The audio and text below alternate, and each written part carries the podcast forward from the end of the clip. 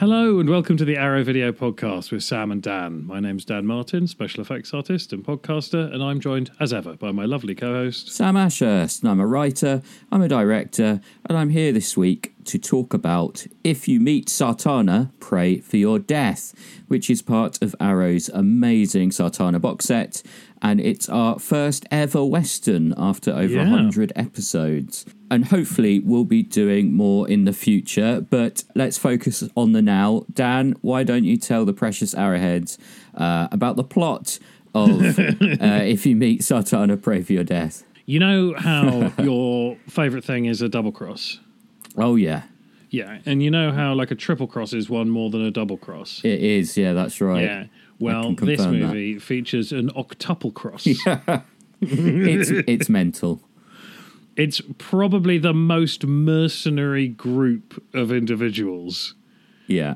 I've ever seen in an ensemble cast. The al- alliances and allegiances in this are the most ephemeral things.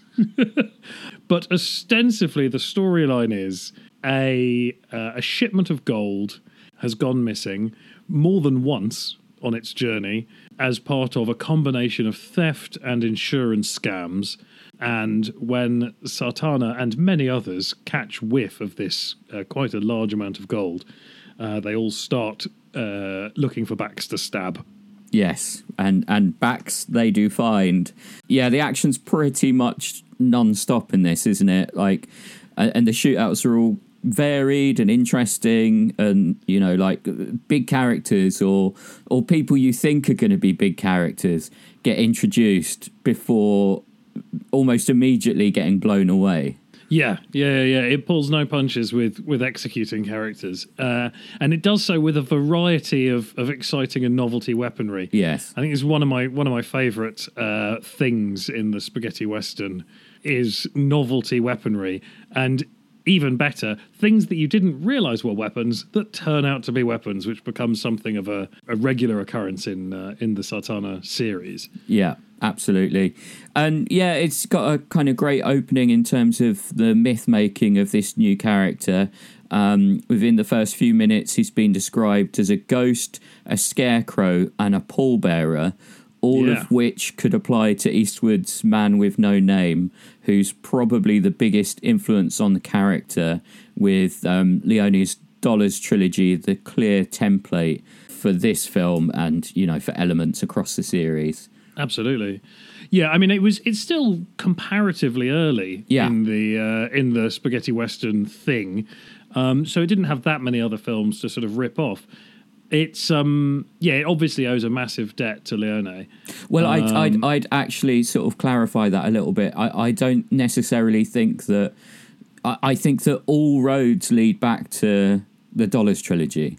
Of course. Yeah, so uh, even the, the the films at the very end of the the trend are still kind of looking back over their shoulder at, at Sergio Leone and, and Clint Eastwood. Um, Absolutely. yeah, Absolutely. But I think that later on other films would be influenced by the Sartana films as well. okay, uh, because it was it was early enough to sort of lay some groundwork and to do some newish stuff.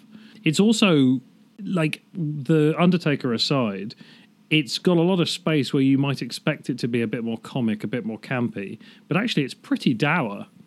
It's a pretty dark film. Yeah, well, the, this one, the the first one is for sure, but obviously, as we go across the series, it kind of Yeah. gets wackier and wilder, doesn't it? But yeah, you're right. It, it is kind of more serious than I remembered, but still fun. Oh, absolutely. Yeah, yeah, yeah. I think that's to its that's that makes it more interesting, I think. Yeah, and um, one thing that really struck me on this watch was you, you know the original concept of um, of Kill Bill when it was one film that it was basically going to combine easterns and westerns, so you know kung fu movies with westerns in in one film before it w- it was split. But watching this this time, it really struck me that that's already present in this film. um, it, it's kind of that combination of extreme action and, and mythic undertones kind of really reminds me of Shaw Brothers movies. Um, I don't know if you've ever had that kind of uh, response to this film. Yeah, I think uh, you know samurai movies, wuxia, Yeah. and westerns all share a sort of share a, a, a lot of traits. there's I mean, obviously, they're all uh, sort of like country based, uh, like sort of nation based historical for a start. So they they all take place in this sort of like not necessarily romanticized, but sort of caricatured version of the past of the country that they represent. I think that's one of the things that makes spaghetti westerns sort of stand out as slightly different because they're playing around with a past they don't actually have any any claim to. But also there's always been a sort of a lot of cross pollination. Whether you think about you know Seven Samurai and and Magnificent Seven and Yojimbo and like all of these, there's always been a lot of back and forth between the East and the West, and I think it transfers particularly easily within those genres. Oh, absolutely. But um, I, I'm thinking more specifically the Shaw Brothers kind of structure. Like it, it just really, really feels like a, a, a Wuxia plot. Like Yeah, the MacGuffin and the way, like all the twists and turns and all the, like you say, double crosses and triple crosses and all the rest of it. I don't know. There's just something about the pace of it and the structure of it that that really reminds me not so much of samurai movies, but very specifically Shaw Brothers movies. yeah, yeah. No, I think you're right. It does have a it has a Hong Kong pace rather Yeah. than a rather than a Japan pace. hundred percent, yeah, and that that's definitely to its credit. Um, now, obviously, these aren't necessarily the best westerns uh, in terms of quality, but even a bad western is fun in my book. Uh, not that I'm saying these are bad westerns either, um, but I, I just want to make it clear that this probably isn't an entry point if you're not already a fan of the genre, because yeah, it takes a little while to settle into it and because every film on this disc is kind of very unique, I'd say. Let's put it that way. Yeah. Um, I, I'd say if you've never seen a western before, maybe don't start here. Yeah, no. Maybe not. I'd save that for recommendations. When we get to the recommendations, Yeah. we'll be telling you what to dip your toe into. hundred percent. Yeah, absolutely. And yeah, the one thing that you can say about this series, though, uh, which does sort of uh, put it head and shoulders above uh, some of its contemporaries. It has some of the best titles um, Oh, of, of any franchise. I think my favorite title is probably "Have a Good Funeral, My Friend." Sartana will pay. It's just such a great title. Um, but my favorite kind of personal entry in the series is uh, "I Am Sartana, Your Angel of Death," which is brilliant. It's the second entry, but it kind of establishes that kind of wild tone that continues to escalate until the final film, Light the Fuse, Sartana is coming. Now, is is that final film your favorite, Dan? It feels like it's it's your kind of tone. Which is the standout for you on this set? I didn't get back to watching every single one in this set, Okay. and I'm and the and while I have seen them all, they have definitely blurred into Right. one another. So I'm not entirely sure. I will definitely be sit, uh, sitting down with it. I would say that my favorite title is "Trade Your Pistol for a Coffin." Yeah. Oh, it's just Um, so cool. What yeah. what an evocative title! Yeah. It's not even it's not even worth drawing your pistol. Trade in, and Sartana's not even offering to pay for the coffin this time. No, You're going to have to swap your gun for Yeah, that it- for that coffin. is not going to cover the cost for you. Um, yeah, brilliant. And uh, I'm assuming that you did dig into the extras, and it's Yeah. it's a lovely, uh, lovely disc. This this first entry in the series, isn't it? Um, really nice commentary. Um, it's a Yeah, absolutely. And the, the commentary sets you up very well for the series. It really does, and it's uh, a German commentary about an Italian version of an American genre, which I really love, by a guy named Mike Siegel, um, who's a filmmaker who specializes in documentaries about people like Sam Peckinpah and Sergio Leone. And this isn't a commentary where he focuses on stuff that's happening on screen. It's more of an overview and a kind of history of the series, which normally annoys me, as people will already know. Uh, Dan and the Precious Arrowheads will know that that normally bothers me. But um, because this is such a, a relatively obscure series, the information is actually really welcome. Um, and it kind of reminded me of being in our friend Tony's psychotronic shop in Camden, listening to someone talk about their favourite movies. Um, it is just a tsunami of information. I really loved Yeah. it. Um, what did Thick you and think of the commentary? Yeah, it's absolutely great. Um, it's insight into sort of every aspect of it, but it's also uh, as you said, it's very much like being in the company of someone, like sitting down and having a chat to someone about something that they love, and that's really nice. Especially you know now when we've all been not watching films together for so long, these uh, these things are particularly like they provide a particular level of succor. Yeah, that's very true. And there is a fantastic interview with writer director Gianfranco Parolini.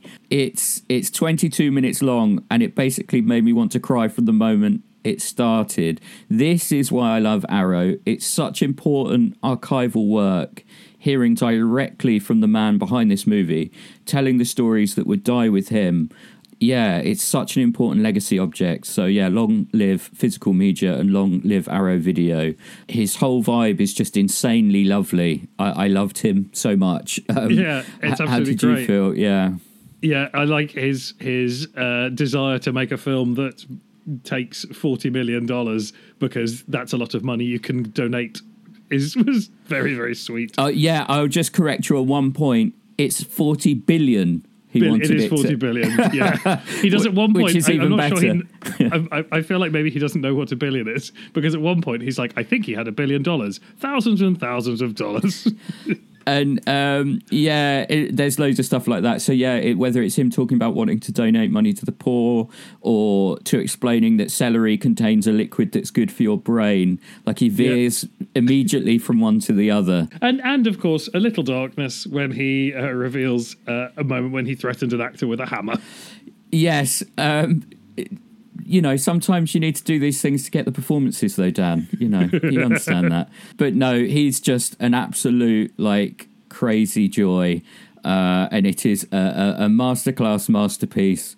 It's probably my joint favourite uh, Arrow interview, tied with that Clive Barker interview on the Candyman disc, which is still, you know, that sets such a high bar that uh, it's hard to compete. But um, yeah, definitely worthy of a purchase for that alone. But there's also a really nice visual essay uh, Yeah, by Jonathan casting. Bygraves um, about the actors who played Sartana over the series, as well as actors who recurred throughout. Uh, to treat for fans, um, another treasure trove of information. And it's kind of mostly text on footage with cool music. And if I owned a pub, this would be on every TV screen on a loop. Um, it is very fascinating and comforting. And there's something about westerns that always makes me want to drink, and it makes me want to drink whiskey. So I think I would probably turn a profit if if I made people think of westerns. I'm not sure. Cheap, this this cheap, cheap whiskey from a dusty metal cup. yeah, this is why I don't own a pub. I think, but yeah, uh, a- a- again, fun extra, right? Yeah, really good. It's you know for someone like myself who has a terminal case of oh that guy, Yeah, um, it was really nice. What's amazing is because it it sort of gives the highlights of the career of pretty much every performer in the film. You suddenly get the realization that these people, you know, they were working with each other not just in westerns but in gialli and in sword and sandal pictures, like all over the place, and then off into sort of some of the higher brow like art house Italian stuff that came a bit later. So they were obviously very, very familiar with one another, and it just made me think about how much fun these films must have been to make. Yeah, absolutely. Well, uh, I think that probably wraps up, really. Don't want to go into too much detail about the other films in the set, especially if you haven't revisited them recently. But we can both say that this is a, an overall recommendation, right? Yeah, absolutely. It's a lovely box set. the The film looks better than I could have hoped. Yeah. Um, and yeah, and as I said, it's you know it's got all that fun novelty stuff with the uh, with the surprise weaponry. And I, like, okay, one side note before we stop talking about the film specifically: what's with the bell? Why would a sniper have a bell on himself? I mean, I know he later like mutes it in a cool way, but why would he have chosen a bell in the first place? I, I think it's just it's purely that. It's so that, you know, when he really needs to, he can use a bit of misdirection. You know, it's like a ninja. It's like a ninja with um, a tuba. Um, A ninja with a whoopee cushion. there you go, exactly. Right. If they ever do a, a, a you know, fancy re-release of this, a UHD re-release, I think they should put that on the uh, front of the box. Better than What, just a ninja with a whoopee cushion. yeah, or as good as a ninja with a whoopee cushion. I see. Rather than like, I mean, I know a lot of Italian films have very misdirecting posters for a while. Amazing. Right, let's move on to recommendations based on this film. This is what we do every episode. Uh, It's probably self explanatory. Dan, why don't you go first, even though that's a risk because I, I hope that you haven't chosen the the treasure in my recommendations. But let's see. Well, I, I feel like it, the the first one I mentioned may be one that's crossed over just because it's such a personal favorite. I'd say it's my favorite spaghetti western. Oh, I'm sure. I've mentioned it on the podcast before. oh, no. Um, it also has Mr. Kinski in it. yes, I, I deliberately didn't do this one because I knew that you'd do it, so that's fine.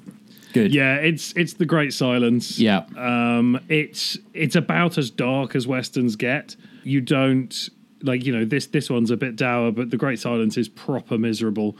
It's set at the end of the the sort of the outlaw period of of the Wild West. It's, it was actually made in '68, the same year as Sartana.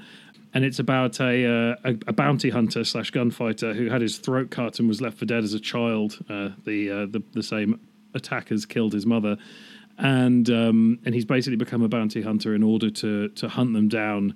And the government has decided that they're ending the savage practice of, of bounty hunting. So he's got uh, he's got a, the clock is ticking on his revenge, basically. Also, the clock is ticking on his revenge is an excellent title for a spaghetti western. Yeah. Um, yeah, directed by Sergio Corbucci. Uh, it's absolutely beautiful. It's incredibly dark, and it's. I think there's just been an. Is it? I, definitely in the states. There's been a Blu-ray recently. I don't know if it's come out over here yet.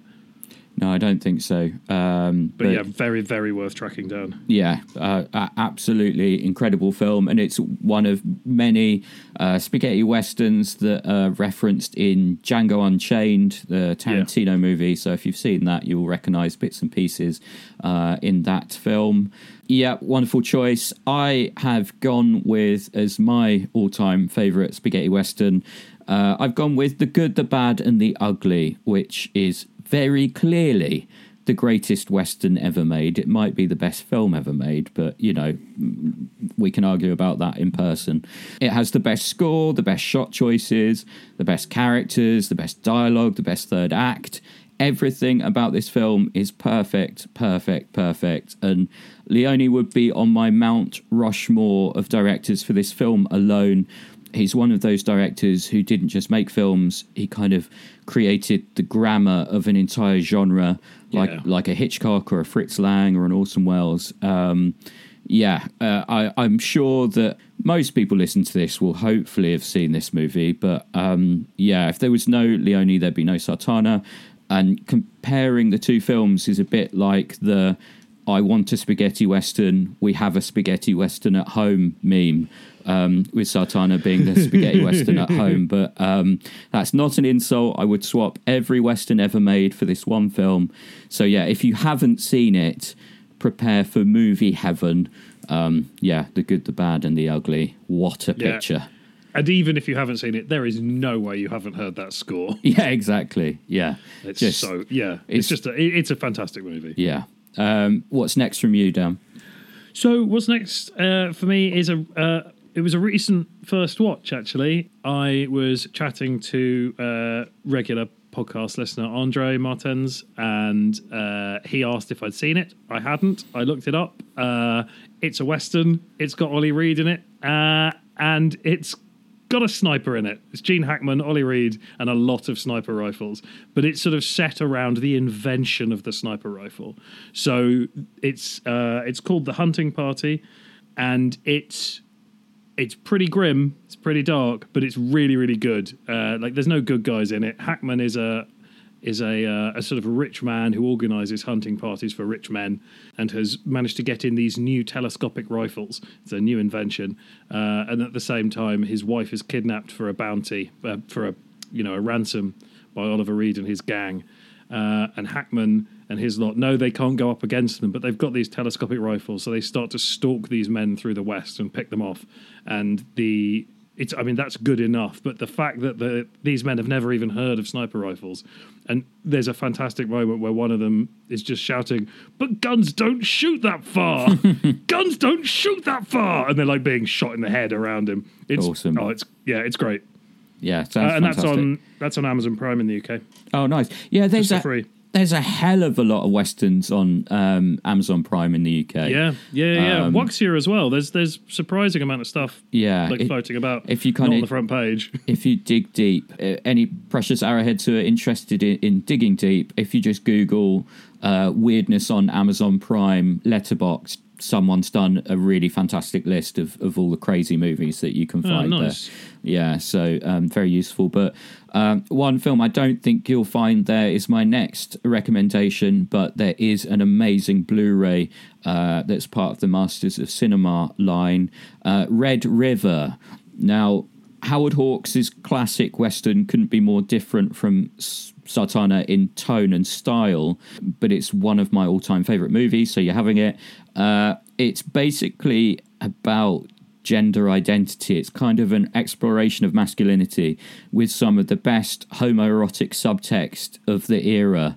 Um, there's a kind of pretty wonderful scene where um, two guys are comparing their guns. But yeah, but with John Wayne leading a dangerous cattle drive being the ostensive plot. It features one of my favourite Montgomery Clift performances, and he is one of my all time favourite actors, full stop. His eyes are supernatural, um, so that is a big compliment.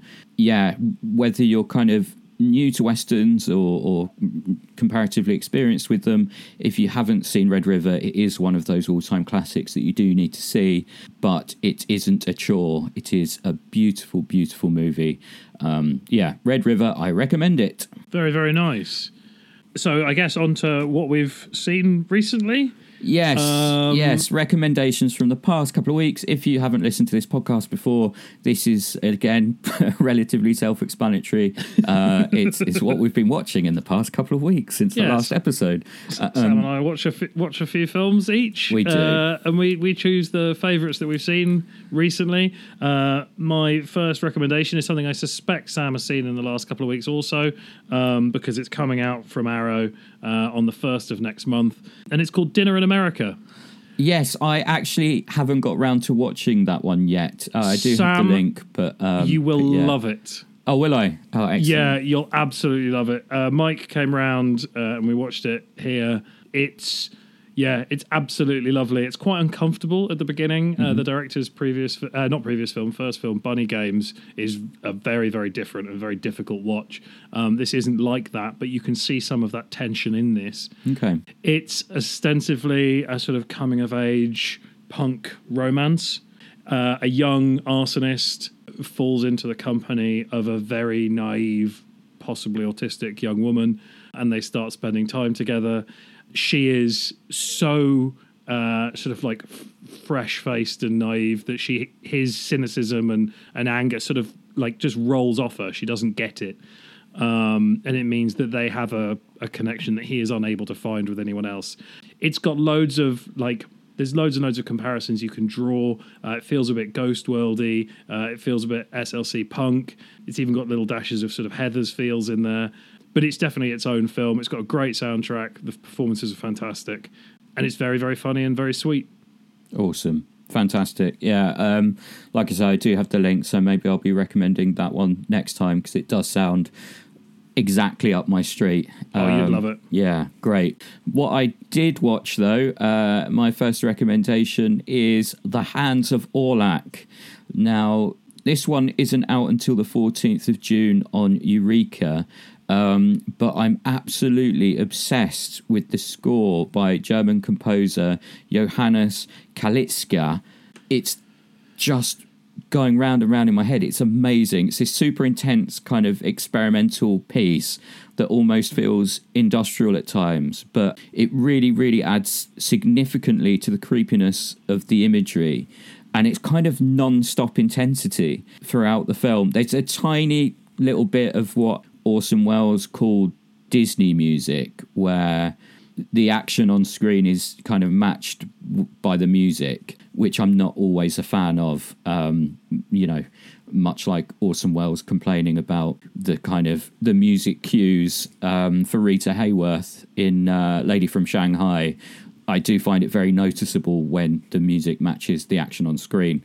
Um, but I'm rambling. It doesn't matter. Um, it, it's just a really, really wonderful release uh, of an essential silent movie that's about a pianist who loses his hands in a train accident, only to have them replaced by the hands of a recently executed murderer, which is a plot that people will be very familiar with, but it was. Uh, uh, cinematically um, the first instance of that kind of trope. And yeah, lovely commentary by Stephen Thrower and Kim Newman. Um, Stephen Thrower doesn't really like the film, and Kim Newman does like the film, so that that creates a really in- interesting conversational dynamic. But yeah, as I say, out on the 14th of June, The Hands of Orlac, I recommend it. Lovely stuff. The next one I'm going to recommend. I don't think you're going to. No one's going to go out and buy this on physical media. It's long out of print, and there are discs available um, from Japan, but it's about 70 quid for a DVD. But it is on YouTube in its entirety. Uh, I'm very much hoping that uh, a cleaner print of it uh, turns up. It would be lovely if uh, someone like Third Window were able to release this in the UK. Um, it's from 1968. It's by uh, Kihachi Okamoto, who did Sword of Doom.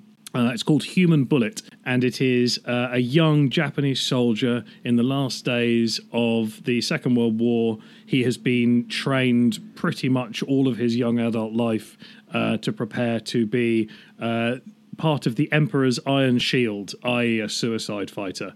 And the film starts with him uh, adrift in the ocean in a barrel tied to a torpedo so that he can manually launch it at an American attack ship if it comes into the harbor or into the you know within range of his uh, uh, of his vessel, uh, and then hopefully he'll be picked up by his uh, by his team, but maybe not. And uh, and it the film takes the form of a, a sort of slightly peculiar stream of consciousness as he remembers his his sort of path to this moment. It's funny, uh, it's sweet, it's very very uh, peculiar in places. It's obviously not a particularly expensive film, but they've done very well with with what they've got. And yeah, I, I absolutely adored it. it. It held my attention in a way that is unusual these days. I, I was transfixed by it. Okay, and and why do you uh, that that's last bit's it very interesting to me. Why um why stuff not holding your attention at the moment? Do you think? I don't know. I think like it's been, you know, it's an ongoing problem. I nowadays I have to make a conscious decision to not have my phone with me because even if a film's excellent, you know, there's still that sort of twitch to reach for it occasionally, especially if there's a, a slow moment. And I hate that. I hate that about myself. I hate that trend. I don't want that. So, you know, I, I make a deliberate attempt not to not to do this. I watched this very early in the morning one day, uh, and I did actually have my phone next to me, and I didn't didn't even think about picking it up at any point. It's yeah, it's a it's a peculiarly hypnotizing film and and very weird. Excellent. Oh, brilliant. Um, I'll I'll check that out for sure. Uh, another Yeah, kind of, go on. Sorry. Yeah, it, like it's think about think about uh, if Joseph Heller had written Human Condition. Wow, holy shit. So there you go. Yeah. it's got a it's got a strong catch twenty two feel to it. Oh well, maybe uh, it's one that Ari can pick up um, because yeah, I, I do hate watching stuff on YouTube, but Yeah. um, you know, It's worth it, and it's not you know it's got English subtitles, and it's not a terrible print. yeah, yeah, Uh, it's certainly good enough for a, a low budget 1968 black and white Japanese movie. right, yeah. Well, speaking of mesmerizing black and white movies, uh, I watched The Spy Who Came In from the Cold this fortnight. Absolutely incredible spy movie based on the only John Le Carre book that features a working class hero. Um, and of course, John Le Carre was the author of the book Tinker Tailor Soldier Spy was based on. And this features some of the same characters.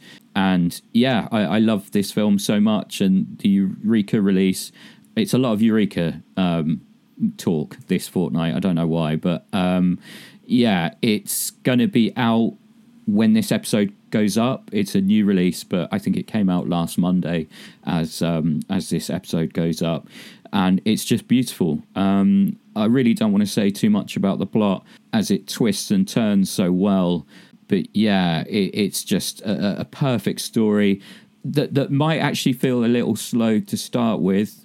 You know, Dan might be reaching for his phone in Nah. the kind of first act, but it has this momentum that just builds and builds, and all of these kind of strands come together uh, in a really, really powerful way. Very gripping, very great. The Spy that came in from the cold, out now in Eureka. Beautiful cover as well. Um, that I think's in a limited edition slipcase. I'm not sure, but it's just a beautiful cover. Yeah, I really, really recommend it. Uh, Dan, are you a fan of uh, The Spy Who Came In from the Cold? Yeah, I mean, I saw it. I haven't seen it since I was quite young, and I definitely enjoyed it. But I also, you mentioning it now makes me think that I'm definitely going to rewatch it because It I'm is one of those films, yeah. certain I didn't appreciate on every level. Like, yeah, Yeah, no, I, I mean, there's. I, I've been kind of going through a bit of a Orson Welles obsession recently. I don't know why. Um, perhaps it's because he was a genius that wasn't fully appreciated in his time. I'm not sure. Um, but uh, yeah, I've been kind of rewatching stuff, and I, I watched. I had that very experience that you talk about because I watched The Third Man when I was really young and definitely didn't fully appreciate it. And this time revisiting it, it's believe it or not, it's my first revisit since I don't know, maybe I was like ten or eleven or something like that. I saw it when I was really, really young. Yeah, just absolutely so beyond blown away by it. And yeah, Touch of Evil as well. I've watched recently, Yeah, and incredible. um, I'm gonna uh, go back in on Citizen Kane, which is uh, a film that I watched over and over again when I was younger. But I've got a feeling it's going to hit me with a new kind of power um, this time. So, um, but don't worry, precious arrowheads. I will not be patronising enough to recommend Citizen Kane on this podcast. Um, you have you have my solemn word. Dan, do you have another one? uh, no, no, no, that's my list. Good. But I, but, but I definitely, I, I definitely uh, sort of double down on um, Third Man. Yeah. For anyone who's not seen that, and a, and a great, uh, a great double bill with um, Spy Who Came In for the Cold as well. Yeah, God, absolutely, absolutely. Oh, what a movie! Um, What a movie. and another amazing soundtrack as well. Oh, that's the thing. Yeah, exactly. I th- uh, right. I'm going to be completely honest here. I think I've got a memory of of when I was younger finding the soundtrack a little bit annoying. Um, Really? Yeah, and and watching it this time, I've got absolutely no idea why. I mean, it could just be what, that I watched because I watched it on video. It could just be that it was shit quality or something. But um, and no. the PAL video would have been a very slightly incorrect speed as well. yeah, there you go. But um. God, what a fucking masterpiece. Yeah, all right. Uh, let's move on to extra features, extra features, extra features. Extra features.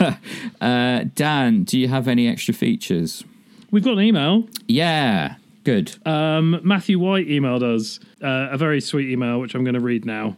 He says, Hi, Sam and Dan. Congratulations on the recent 100th episode of the podcast. I have been listening since day one and always look forward to every two weeks on a Monday morning. You have introduced me to some great films. You recommended me Zatoichi the Blind Swordsman box set a while back, which absolutely rocks. I love Arrow, and they have introduced me to some great cult classics that I've never seen. My DVD and Blu ray collection is nearly at the thousand mark. Congratulations Dan on the award. Sam, keep up the good work as well. Your podcast always gets me through the shit times. You are an inspiration. Looking forward to the next 100 episodes.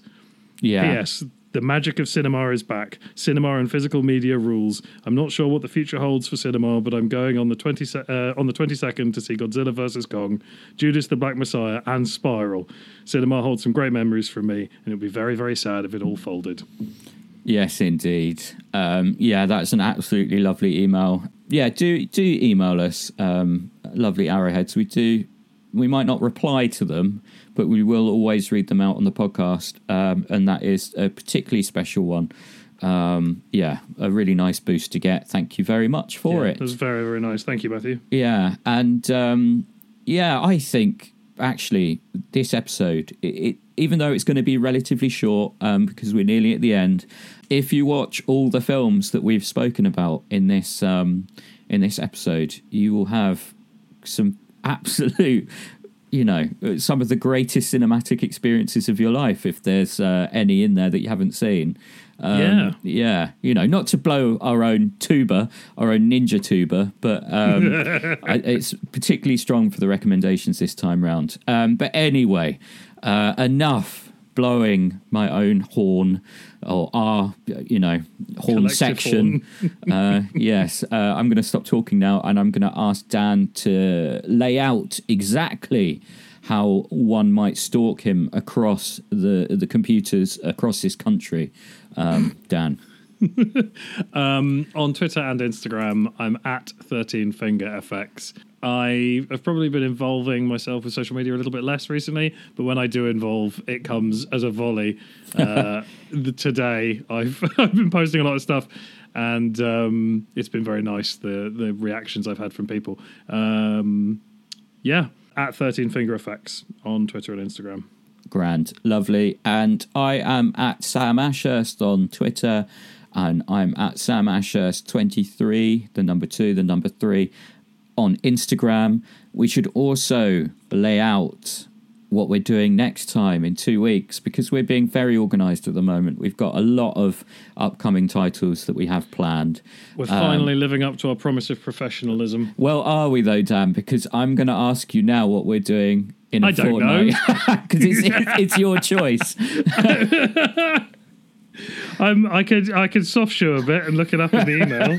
Uh, it's contamination. Uh, oh my goodness, yes! yeah, so that What a treat. that should be an interesting conversation uh, for You, sure. you've, have you seen, you've seen Contamination before? Or is this one of those weird Italian genre ones you've you've never got around to? I, I see. I, I think I might have seen it at Tony's house. Like it feels familiar. It's I a Tony film. Yeah, but I can't remember actually watching it. So, um, but I've got a feeling this could be one of our argument episodes. But uh, you Well, let's if have a little you if you like the 1979 sci-fi film Alien, I bloody you, love it.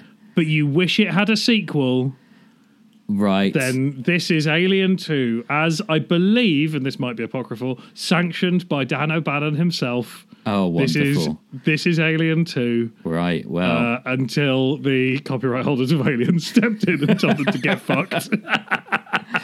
Well, I look forward to digging into that over the next couple of weeks. Um, we'll try not to spoil it too much, uh, but it's always better if uh, you, the listener, do join in and, and watch the, the film. So, obviously, that's available on the uh, Arrow uh, website on Blu ray. Is it available on Arrow Player? I don't think it is, is it? yeah, yeah, no, it is. It's on the Arrow player. So, yeah, I mean, I personally, well, we'll get into it next week, but if you can watch it before we uh, before we broadcast, you should. Yeah, I'm not saying it's a reason to subscribe to the Arrow Player if you don't already do so, but there are many, many, many, many reasons to subscribe to the Arrow Player. Um, it is currently packed with just so many great movies. So, it's amazing, um, and there's yeah. loads of that, and, and Arrow have managed to bring in sort of non-physical media titles as well, both Yeah. from other labels uh, through collaboration and uh, some digital exclusives as well.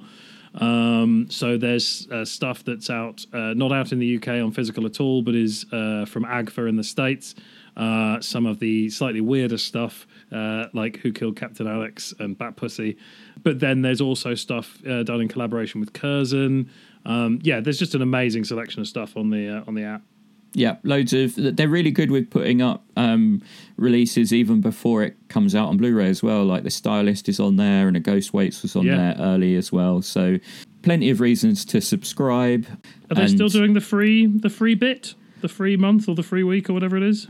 I I'm sure they are. I don't know. I'm sure they are, but um, yes, nestled in amongst all of those films is Contamination, and um, we would appreciate it if you watched it ahead of the next episode. Uh, not that we'll ever know, but you could tweet us and let us know. They are Um, doing a, they are doing a 30 day free trial still. Perfect. Well, that was the most uh, professional, streamlined advert for a streaming service that I think I've ever heard. So I'm sure we've um, we've at least doubled the subscriber numbers from that. Um, but yeah, tune in next time for more of this kind of thing. I'm going to go into the catchphrase and say thank you so much for listening, and we promise to be more professional, Professional. next time. Next time. Bye bye. Bye.